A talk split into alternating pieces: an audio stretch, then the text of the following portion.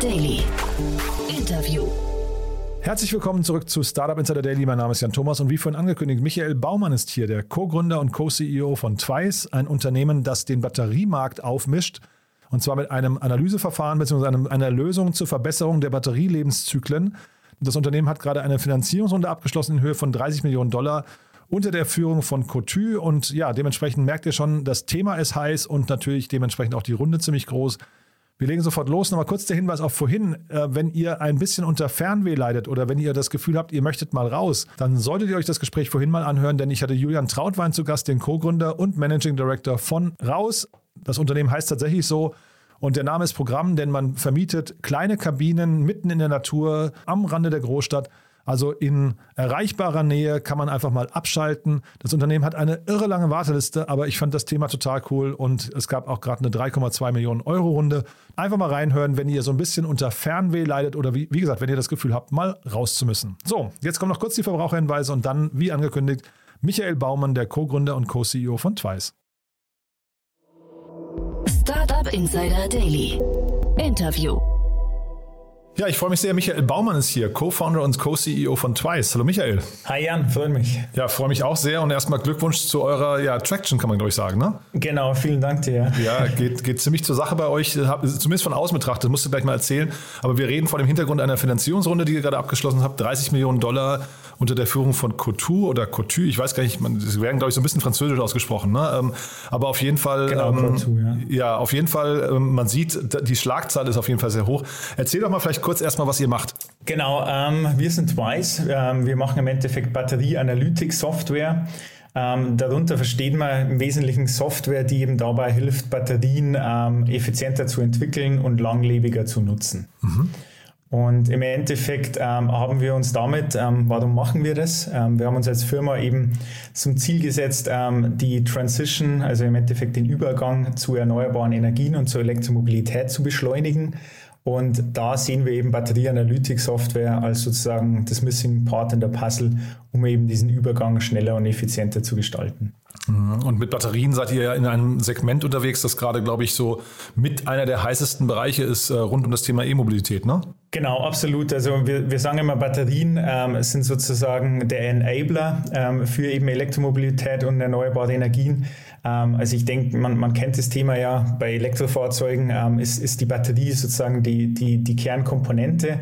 Ähm, aber eben auch der, das, das, das kostenintensivste Bauteil. Ja? Also von einem Elektrofahrzeug, die Batterie macht typischerweise 30 bis 50 Prozent der Herstellkosten aus. Ähm, und genauso eben auch bei erneuerbaren Energien. Ähm, da ist ja eben immer das Thema, ähm, was macht man, wenn die Sonne nicht scheint und der Wind nicht weht? Dafür braucht man eben Batterien, dass man eben die erneuerbaren Energien zwischenspeichert. Also hier eben auch die Key-Komponente. Aber eben, wie ich es gerade schon angerissen habe, eben auch sozusagen die Achillesferse in beiden Bereichen, weil Batterien einfach sehr, sehr kostspielig sind, aktuell noch einem starken technologischen Wandel unterliegen und Batterien einfach auch altern. Ich glaube, das kennt jeder so von seinem, seinem Smartphone. Ähm, und da, da ist natürlich immer die Kernfrage, wie schnell läuft diese Alterung ab. Ja? Batterien können innerhalb von einem Jahr oder zwei im Wesentlichen schon in die Knie gehen. Äh, sie können aber auch zehn Jahre und länger halten. Ähm, und das kommt eben stark auf den Betrieb an. Und da unterstützen wir im Endeffekt unsere Kunden dabei. Kannst du mal diesen technologischen Wandel bei Batterien nochmal kurz beschreiben? Also was hat sich da gewandelt oder was wandelt sich gerade? Genau, ähm, im Endeffekt ist es eben so, ähm, also wirklich High-Level beschreiben wir das immer so, wenn man, wenn man sich jetzt den Verbrennungsmotor anschaut ja, und, und Verbrennerfahrzeuge, ähm, dann haben sich die ja im Endeffekt wirklich das, das letzte Jahrhundert, die letzten 100 Jahre kontinuierlich weiterentwickelt, ja, damit eben der Verbrauch immer geringer wird, die Motoren effizienter werden, Abgasnachbehandlung und so weiter und so fort. Und mit Batterien muss man sich vor Augen führen, da stehen wir jetzt wirklich am Anfang von diesen 100 Jahren. Ähm, es können, kann mehr sein, kann weniger sein, aber wir stehen am Anfang von dieser Entwicklung. Und das sehen wir aktuell eben sehr stark. Ähm, es, es kommt eigentlich fast jede Woche, muss man schon sagen, eine neue Zellchemie auf den Markt. Ähm, das, das können jetzt sehr disruptive Entwicklungen sein, wie man es immer wieder von beispielsweise Solid-State-Batterien hört. Ähm, das können aber auch nur kleine Increments sein, wenn man jetzt irgendwie neues Additiv dazu packt, um die Lebensdauer zu erhöhen. Ähm, die Zellformate werden sehr, sehr, sehr heiß diskutiert. Tesla geht ja beispielsweise da einen komplett anderen Weg als jetzt beispielsweise die meisten äh, deutschen oder europäischen OEMs.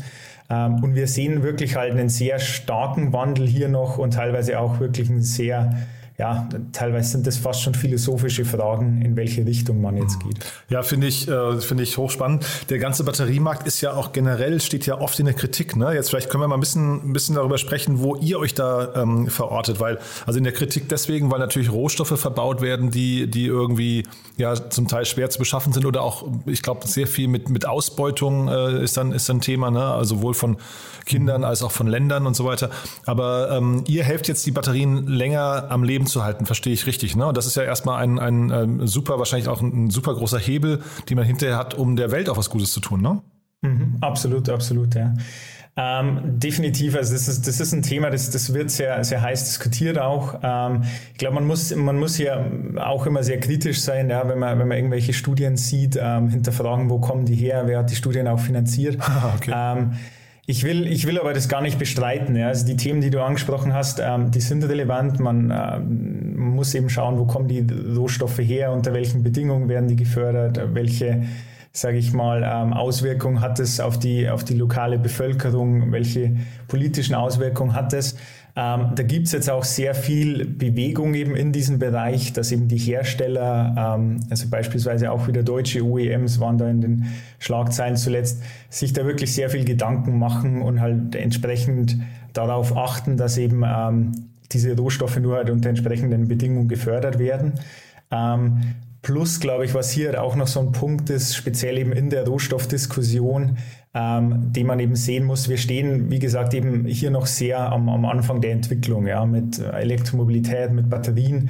Ähm, wir haben im Moment beispielsweise Recyclingquoten von diesen Batterierohstoffen, ähm, die sind ja homöopathisch, würde ich fast sagen. Hm. Also wir bewegen uns da irgendwo im Prozentbereich. Und wenn man sich jetzt beispielsweise das im Vergleich zu Aluminium anschaut, ja, ein Rohstoff, der halt einfach schon äh, Jahrzehnte äh, genutzt wird, ähm, da gibt es Recyclingquoten, ich weiß gar nicht genau, aber ich denke oberhalb von, von, von 95 Prozent. Ähm, das ist was, da werden wir auch hinkommen und dann, äh, dann wird, sage ich mal, der Markt in, in Summe auch nachhaltiger. Aber im, im Wesentlichen ähm, geht es halt im ersten Schritt, und das ist wirklich jetzt auch unser, unser Kernziel darum, ähm, diesen Entwicklungsprozess voranzutreiben, ähm, den Entwicklungsprozess von eben dem Batteriesystem selbst und dann eben diese, diese Batterien, die eben, wie gesagt, sehr, sehr kostspielig sind, sehr wertvoll sind, möglichst lange einzusetzen. Und genau da setzt eben unsere Software an. Mhm. Vielleicht bevor wir jetzt über euch sprechen, äh, erklär doch mal ganz kurz, warum ist denn, warum sind denn die Recyclingquoten so niedrig? Weil das ist ja eigentlich ein extrem spannender Markt. Also das ist ja eine, eine super Opportunity eigentlich auch für Unternehmen da reinzugehen, oder? Absolut, definitiv. Und, und das passiert jetzt auch. Ähm, also es, es gehen immer mehr Unternehmen rein.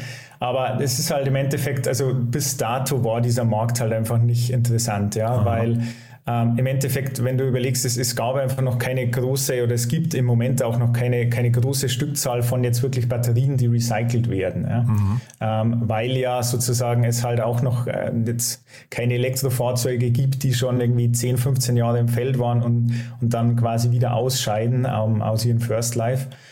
Ähm, Im Endeffekt Angebot und Nachfrage halt auch wieder relativ simpel und ähm, es gab noch kein großes Angebot an, an eben recyclingfähigen Batterien und, und dementsprechend gibt es jetzt die Firmen da auch noch nicht. Das wird sich aber halt stark eben die nächsten fünf bis zehn Jahre ändern. Ja. Mhm. Und jetzt habt ihr eine Analytics-Software ähm, auf den Markt gebracht oder ihr seid seit 2018 dabei, die auf den Markt zu bringen. Ähm, das ist ein reines B2B-Thema erstmal, ne? Genau, das ist im Wesentlichen ähm, erstmal ein reines B2B-Thema, ähm, weil es eben darum geht, wie schon erwähnt, dass man, dass man, dass, dass wir eben die, die Produkthersteller, sei es jetzt von Elektrofahrzeugen, von Stationärspeichern, aber eben vielleicht auch von Sachen, die jetzt nicht im, im ersten Moment einem direkt in den Sinn kommen, wie beispielsweise elektrischen Zweirädern, elektrischen Rollern, ähm, aber dann auch äh, größeren Systemen, elektrischen Bussen, elektrischen Trucks ähm, und so weiter. Also all diesen Herstellern helfen wir, wie schon beschrieben, eben diese Batterien schneller und effizienter zu entwickeln und dann im Feld eben länger ähm, und, und effizienter zu betreiben. Und haben die ein Interesse daran, ähm, diese, diese Batterien-Lebensdauern tatsächlich zu erhöhen? Oder ist es nicht für die eigentlich sogar bequemer zu sagen oder, oder auch lukrativer zu sagen, wir können alle fünf Jahre eine neue Batterie verkaufen? Ja, ist eine, eine sehr, sehr gute Frage. Ähm, Im Endeffekt ähm, muss man sich, muss man sich das, die, die Frage oder dieses Problem immer als so eine Art Optimierungsproblem ähm, vorstellen. Ja. Es ist ja eben so, dass, dass Hersteller typischerweise eine gewisse Gewährleistung äh, auf ihr System geben. Also beispielsweise, wenn das jetzt ein Elektrofahrzeug ist, dann sind es acht Jahre und 200.000 Kilometer, sage ich jetzt einfach mal. Und im Endeffekt geht es für den Hersteller ja dann immer darum, dass er sein Batteriesystem jetzt so auslegt, dass es eben diese Gewährleistung erfüllt. Ähm, weil wenn es, wenn es das ja nicht tut, dann muss er sozusagen das Batteriesystem auf seine eigenen Kosten wechseln für den Kunden.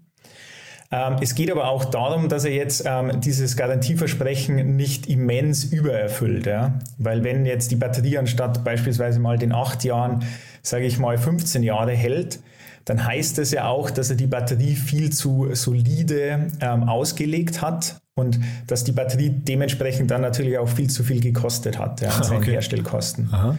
Und dementsprechend ähm, liefern wir eben sozusagen die, das, das, Tool mit unserer Software, um eben dieses Optimierungsproblem zu lösen. Ja. Und es ist typischerweise ja wirklich so, dass, dass OEMs ähm, mit einem gewissen Prozentsatz an Gewährleistungsfällen kalkulieren ähm, eben einen niedrigen einstelligen Prozentsatz, um eben diese Optimierung dann wirklich genau zu treffen und die Batterien eben nicht überzudimensionieren. Ja, das ist hochinteressant, finde ich. Das heißt, ihr helft nicht unbedingt dabei, ähm, die Lebensdauer zu verlängern, sondern ihr helft eigentlich dabei, das Produktversprechen zu treffen.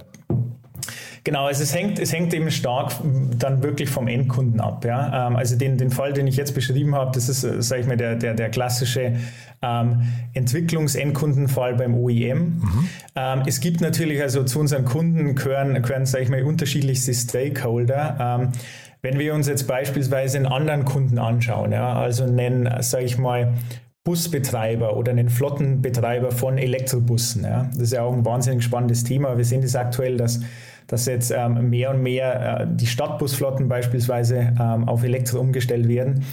Und da geht es natürlich darum, dass halt so ein Busbetreiber, der kauft im Wesentlichen Busse ein. Ähm, und dann geht es natürlich darum, der hat dieses, dieses Asset ähm, und will es natürlich jetzt möglichst lange nutzen, beziehungsweise eben die, die TCOs, also die Total Cost of Ownership, möglichst weit runterkriegen. Ja? Und das, das heißt ja auch wieder, desto länger ich meinen Bus nutzen kann, ähm, desto geringer sind eben dann die TCOs. Ähm, also sprich, da geht es dann wirklich halt darum, äh, Lebensdauer zu erhöhen ähm, und halt den Bus dann möglichst effizient einzusetzen. Ja, ich habe mich gerade gefragt, ähm, wer ist denn dann, du hast ja von Stakeholdern gesprochen, wer ist denn äh, in den Unternehmen, so jetzt bei größeren Unternehmen, ich sage mal VW, ich weiß nicht, ob es ein Kunde von euch ist, aber ähm, wer ist denn da euer Ansprechpartner? Ist das eher RD, also der ganze Produktionsbereich oder eher das Controlling? Ähm, sowohl als auch, ja. Ähm, und das ist eigentlich das, das Spannende wirklich in unserem Daily Business, ähm, dass wir im Endeffekt äh, sehr, sehr breit mit, mit unterschiedlichsten Leuten reden. Ja.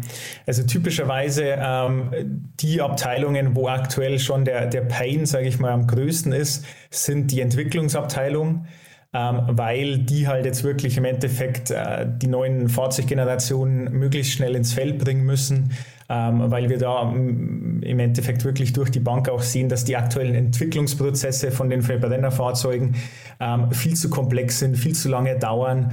Ähm, wir sprechen ja da ja wirklich von zwei, drei, vier Jahren Entwicklungsprozess.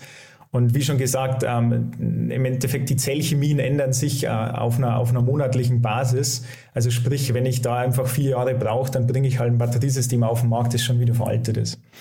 Ähm, aber genau, also im Endeffekt ähm, die Entwicklungsabteilung, ähm, sage ich mal, sind, sind ein großer Anteil, mit denen wir reden. Es sind aber genauso eben After-Sales-Abteilungen, ähm, die sich eben beispielsweise jetzt diese Gewährleistungsfrage auch stellen. Ja, ähm, meine Systeme im Feld, wie performen die jetzt eigentlich? Ja? Ähm, Habe ich das Batteriesystem überdimensioniert? Könnte ich eventuell ähm, eine Gewährleistung auch verlängern, ja? wenn die Batterien überperformen? Und mich dann halt auch wieder von, von den Wettbewerbern differenzieren. Und es geht aber wirklich auch hin dann zu, ähm, sage ich jetzt mal, was du auch schon erwähnt hast, Controlling oder, oder ähm, Stärke jetzt Finance-Abteilungen. Mhm. äh, dient das natürlich auch ähm, beispielsweise diese Gewährleistungsfälle stärker aus diesem Aspekt heraus interessieren, was heißt denn das eigentlich für mein Balance Sheet, ja? Genau. also für meine Bilanz. Ähm, Im Endeffekt diese Garantierisiken, die schlagen sich auch in der Bilanz von diesen Unternehmen wieder. Ähm, und, und, wie schon gesagt, ähm, wenn man jetzt ähm, von, von zum Beispiel, was wir da immer bringen, wenn man von 100.000 Elektrofahrzeugen ausgeht, dann ist das quasi eine Milliarde Batterie-Value, und es sind dann natürlich schon immense Bilanzposten. Ja. Und auch da gehen wir entsprechend auf diese Abteilungen ein ähm, und sind da beispielsweise mit der Münchner Rück auch dran, ähm, dann eben Versicherungslösungen für diese Batteriespeicher und diese Batterieassets zur Verfügung zu mhm. stellen, dass sich die Hersteller da entsprechend dann auch absichern können. Ja, ich wollte gerade sagen, da geht es ja um Rückstellungen vielleicht, da geht es vielleicht auch um die Legal-Abteilung noch. Ne? Wahrscheinlich auch Marketing hat ein großes Interesse daran, dass die, dass die Produktversprechen immer besser werden. Also ist ja schon irgendwie ganz, ganz spannend, weil ihr eben in so einem wahrscheinlich sehr also in, in einem Markt unterwegs seid, wo jeder gerade hinguckt. Jeder sagt irgendwie auch, ich weiß nicht, die, die Reichweite von Elektrofahrzeugen ist ja wahrscheinlich mit das, das Kernargument, auf das gerade jeder guckt, wenn er ein Auto kauft, ne? Absolut, ja. Ähm, Im Endeffekt äh, bestimmt die Batterie, das ist eben das, das Spannende, die Batterie bestimmt wirklich eigentlich die, die kernkundenrelevanten Aspekte von einem Elektrofahrzeug. Also wie du schon gesagt hast, Reichweite, ähm, Ladezeit, ähm, im Endeffekt auch eine sehr wichtige Größe für die Praxistauglichkeit. Ja. Also kann ich so ein, so ein Elektrofahrzeug wirklich innerhalb von 20 Minuten äh, wieder mehr oder minder vollladen oder dauert es halt eine Stunde oder zwei? Und ähm, also all diese relevanten Themen, Restwert, würde ich jetzt mal sagen, ist der, ist der dritte große ähm, Punkt daneben wird maßgeblich durch die Batterie bestimmt und dementsprechend ist das natürlich auch die, die Kernkomponente, wo jetzt jeder drauf schaut. Das klingt für mich ein bisschen so, als müsste ja eigentlich Elon Musk deine Telefonnummer auf Kurzwahl haben, ne? Ja, absolut. Ähm, das, ist eine, das, ist ein, das, ist ein, guter Punkt. Nee, ich denke, also das, das, das sind natürlich ähm, Themen, die, die Tesla mit Sicherheit auch ähm, präsent sind. Ja? Und ähm, Tesla ist ja in Summe eine, eine, eine stark vertikal integrierte Firma. Ähm, das ist natürlich für uns sehr spannend, ja, ähm, weil, wir, weil wir da Sachen auch machen, ja, äh, wo, wo Tesla zum Teil auch äh, eben selber dran ist. Ähm, ich glaube, was aber hier so der Punkt ist, Tesla ist natürlich generell, wenn ich jetzt äh, Tesla, sag ich mal, als, als Fahrzeughersteller ähm, bezeichne, oder das ist ja immer die Frage, ist es jetzt stärker Fahrzeughersteller oder Softwarehersteller? Ähm, ich glaube, Tesla macht hier halt einfach sehr viel richtig, ja, weil sie eben ähm, ein Hardware-Produkt bauen, ähm, also ein Elektrofahrzeug bauen, die Batterie bauen, aber halt wirklich Software einen sehr hohen Stellenwert einräumen ja, und auch ähm, im Umgang mit Software sehr innovativ sind, äh, die Over-the-Air-Updates, die sie kontinuierlich fahren man dann auf einmal sein Fahrzeug halt fast zweimal so schnell laden kann, nur durch ein Update.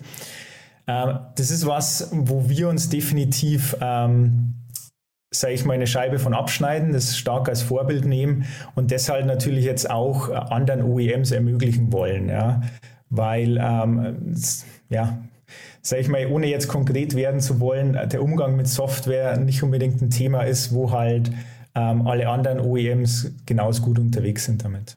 Aber ich höre an deiner Reaktion raus, ähm, es gibt schon Anfragen von Interessenten, die sich mit euch ein bisschen mehr als nur auf der Kundenseite beschäftigen möchten.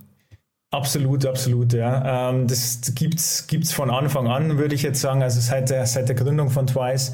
Ähm, das ist aber ein, also ein Thema, was, was ja, uns natürlich schmeichelt immer, ähm, aber quasi auch auf die, auf die Finanzierung wieder zurückzukommen.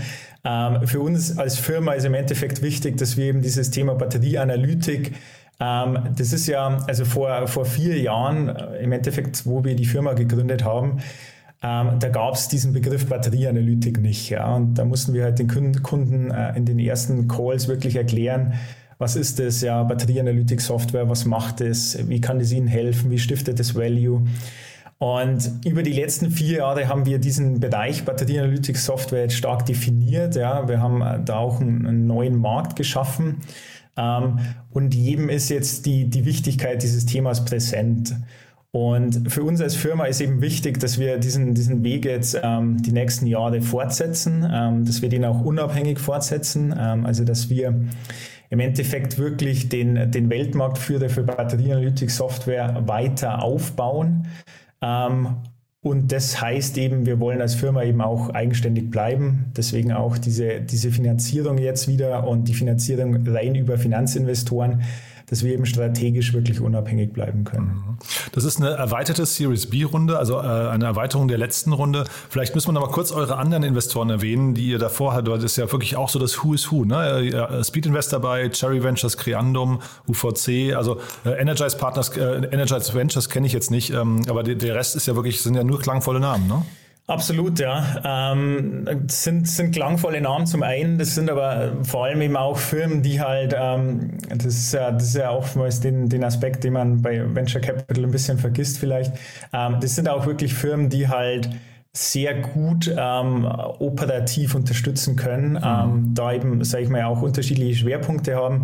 Energize Ventures beispielsweise ähm, ist jetzt ein Fonds, den man vielleicht nicht so stark kennt, die aber sehr tief ähm, in dem Bereich erneuerbare Energien, aber auch Elektromobilität in den äh, USA verwurzelt sind. Und das war eben ähm, neben dem finanziellen Aspekt bei uns ähm, dann eben auch eine sehr bewusste Wahl, weil wir USA als Markt eben aktuell stark ausbauen und die dann da wirklich auch sehr operativ unterstützen können. Mhm. Ich hatte in den letzten Tagen den Peter Specht, der ist ja, glaube ich, auch bei euch der Ansprechpartner, ne? der, der, der mhm. äh, quasi betreuende Partner. Äh, den hatte ich neulich ja. äh, zu Gast und ähm, wir haben über das letzte Unicorn von, von Creandum gesprochen in Deutschland, äh, nämlich Taxfix. Ähm, jetzt frage ich mich natürlich, wie weit seid ihr davon entfernt? Weil das, also Creandum ist ja generell verwöhnt, was das Thema Unicorns angeht, ne? Absolut, ja. Ähm, ja, wie weit, wie weit sind wir davon entfernt? Ähm, das ist natürlich immer ein bisschen äh, schwer zu sagen. Ich will mich da jetzt auch nicht auf eine äh, Prognose festlegen lassen. Ähm, ich meine, wir, wir sind auf einem guten Weg dahin, ähm, würde ich, würde ich absolut sagen. Ähm, ich meine, bewertungstechnisch, äh, wir sind jetzt im, im soliden dreistelligen äh, Millionenbereich angekommen ähm, ähm und, und werden im Endeffekt ähm, den Weg in Richtung Unicorn weitergehen. Ähm, wie gesagt, wann es dann soweit ist, ähm, muss man schauen. Ja. Hm. Ist aber jetzt wahrscheinlich auch nicht das Maß der Dinge. Ne? Hinterher, man ist ein Unicorn oder ist keins. Das ändert wahrscheinlich am, am Unternehmens, an der Strategie und, und äh, Traction wahrscheinlich gar nichts. Ne? Äh, nee, absolut. Also ich glaube, Unicorn, das ist halt, das ist halt ein Milestone, äh, den die Fir eine Firma äh, im Idealfall irgendwann dann nimmt. Ähm, wie gesagt, für uns steht primär jetzt ähm, im Fokus, dass wir halt ähm, mit unseren, mit unseren Kundenaccounts, die wir jetzt über die Jahre aufgebaut haben, und wie gesagt, das ist, das ist für mich eigentlich äh, neben dem, neben dem VC Who is Who eigentlich fast das, das, das Wichtigere, ähm, dass wir da halt im, im Endeffekt auch das Who is Who der Automotive OEMs, aber eben auch äh, Energiespeicherhersteller, Flottenbetreiber und so weiter haben. Und dass wir mit diesen Kunden eben weiter wachsen, ähm, sozusagen den Umsatz weiter ausbauen und dann ist äh, Unicorn halt äh, nur eine logische Folge davon. Und ist denn dieser Markt eigentlich sehr hart umkämpft? Also äh, bei den OEMs trefft ihr euch da mit, mit anderen Playern, die das Gleiche machen? Es ist eben so, dass, ähm, wie, ich, wie ich vorhin gesagt habe, also vor vier Jahren haben wir im Endeffekt auf einer, auf einer mehr oder minder grünen Wiese gestartet mit diesem Thema. Ähm, es sind jetzt mittlerweile ähm, logischerweise auch andere Startups vertreten in diesem Feld. Ähm, also es gibt jetzt ein, ein paar Konkurrenten. Ähm, ich sage immer, es, es wäre auch schlimm, wenn es nicht so wäre. dann würde ich würde ich mir eher Gedanken machen. Es ist, es ist ein Riesenmarkt, ja, und von dem her, glaube ich, ist es auch äh, immer nicht schlecht, wenn es da mehrere Player gibt, ähm, wenn, wenn man sich gegenseitig auch, sage ich mal, mit so Sachen wie Customer Education unterstützt. Ähm, das ist aber was, wo ich mir jetzt ehrlich gesagt wenig Gedanken mache. Ähm, es, ist, es ist eher noch so, glaube ich, teilweise, dass, dass man natürlich auch ähm, so Riesenfirmen, ja, wie jetzt die Automotive OEMs, dann davon überzeugen muss, dass die so ein wichtiges Thema ähm, auch stark mit einem Startup zusammen machen und eben ähm, da sozusagen nicht nur Alleinwege gehen wollen, ähm, beispielsweise wie Tesla. Ja. Das, das Thema Batterie ist eben sehr wichtig ähm, für die in, in Zukunft auch. Und das ist aber halt auch ein Thema, wie gesagt, wo wo, wo eine externe Firma, die dann äh, über verschiedene Industrien hinweg arbeitet ja, und, und dementsprechend diese Synergien zusammenbringt, dann immens auch unterstützen kann. Ja. Mhm. Und jetzt hast du mir im Vorfeld auch erzählt, ihr geht gerade schon ins Ausland oder seid da schon aktiv. Ne? Das ist ja auch nochmal spannend äh, für ein, ihr seid ja dann doch erst vier Jahre alt. Ne? Ähm, vor allem der US-Markt ist dabei wichtig, ne? Genau, absolut. Ähm, Der US-Markt ist, ist, insofern eben wichtig. Ähm, natürlich, wir haben da das, das Thema Elektromobilität ähm, durch eben neue Firmen getrieben, jetzt wie, wie Tesla, Rivian und so weiter. Ähm, aber jetzt auch die, die sage ich mal, alteingesessenen OEMs, ähm, wie jetzt beispielsweise in Ford, ähm, gehen jetzt sehr schnell mit diesem Thema voran.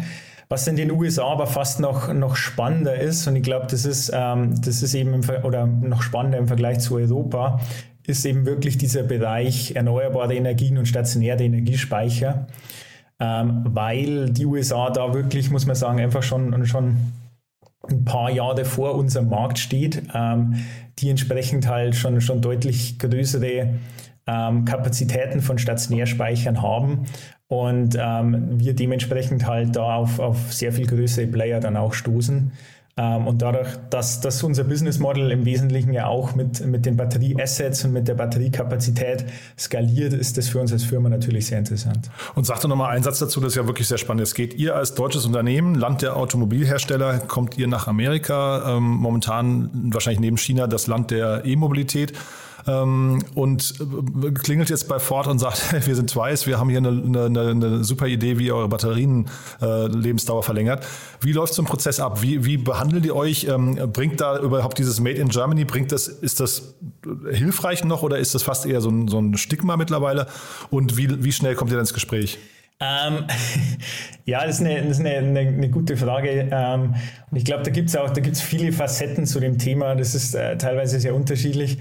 Ähm, ich glaube, generell ist es, ist es schon ähm, nach wie vor, ich meine, Made in Germany oder das ist jetzt kein, kein Stigma, ja. Ähm, es, ich glaube, es ist, man muss aber auch aufpassen, man, man bekommt jetzt auch nichts umsonst, ja, nur wenn man irgendwie aus, aus Germany ähm, kommt.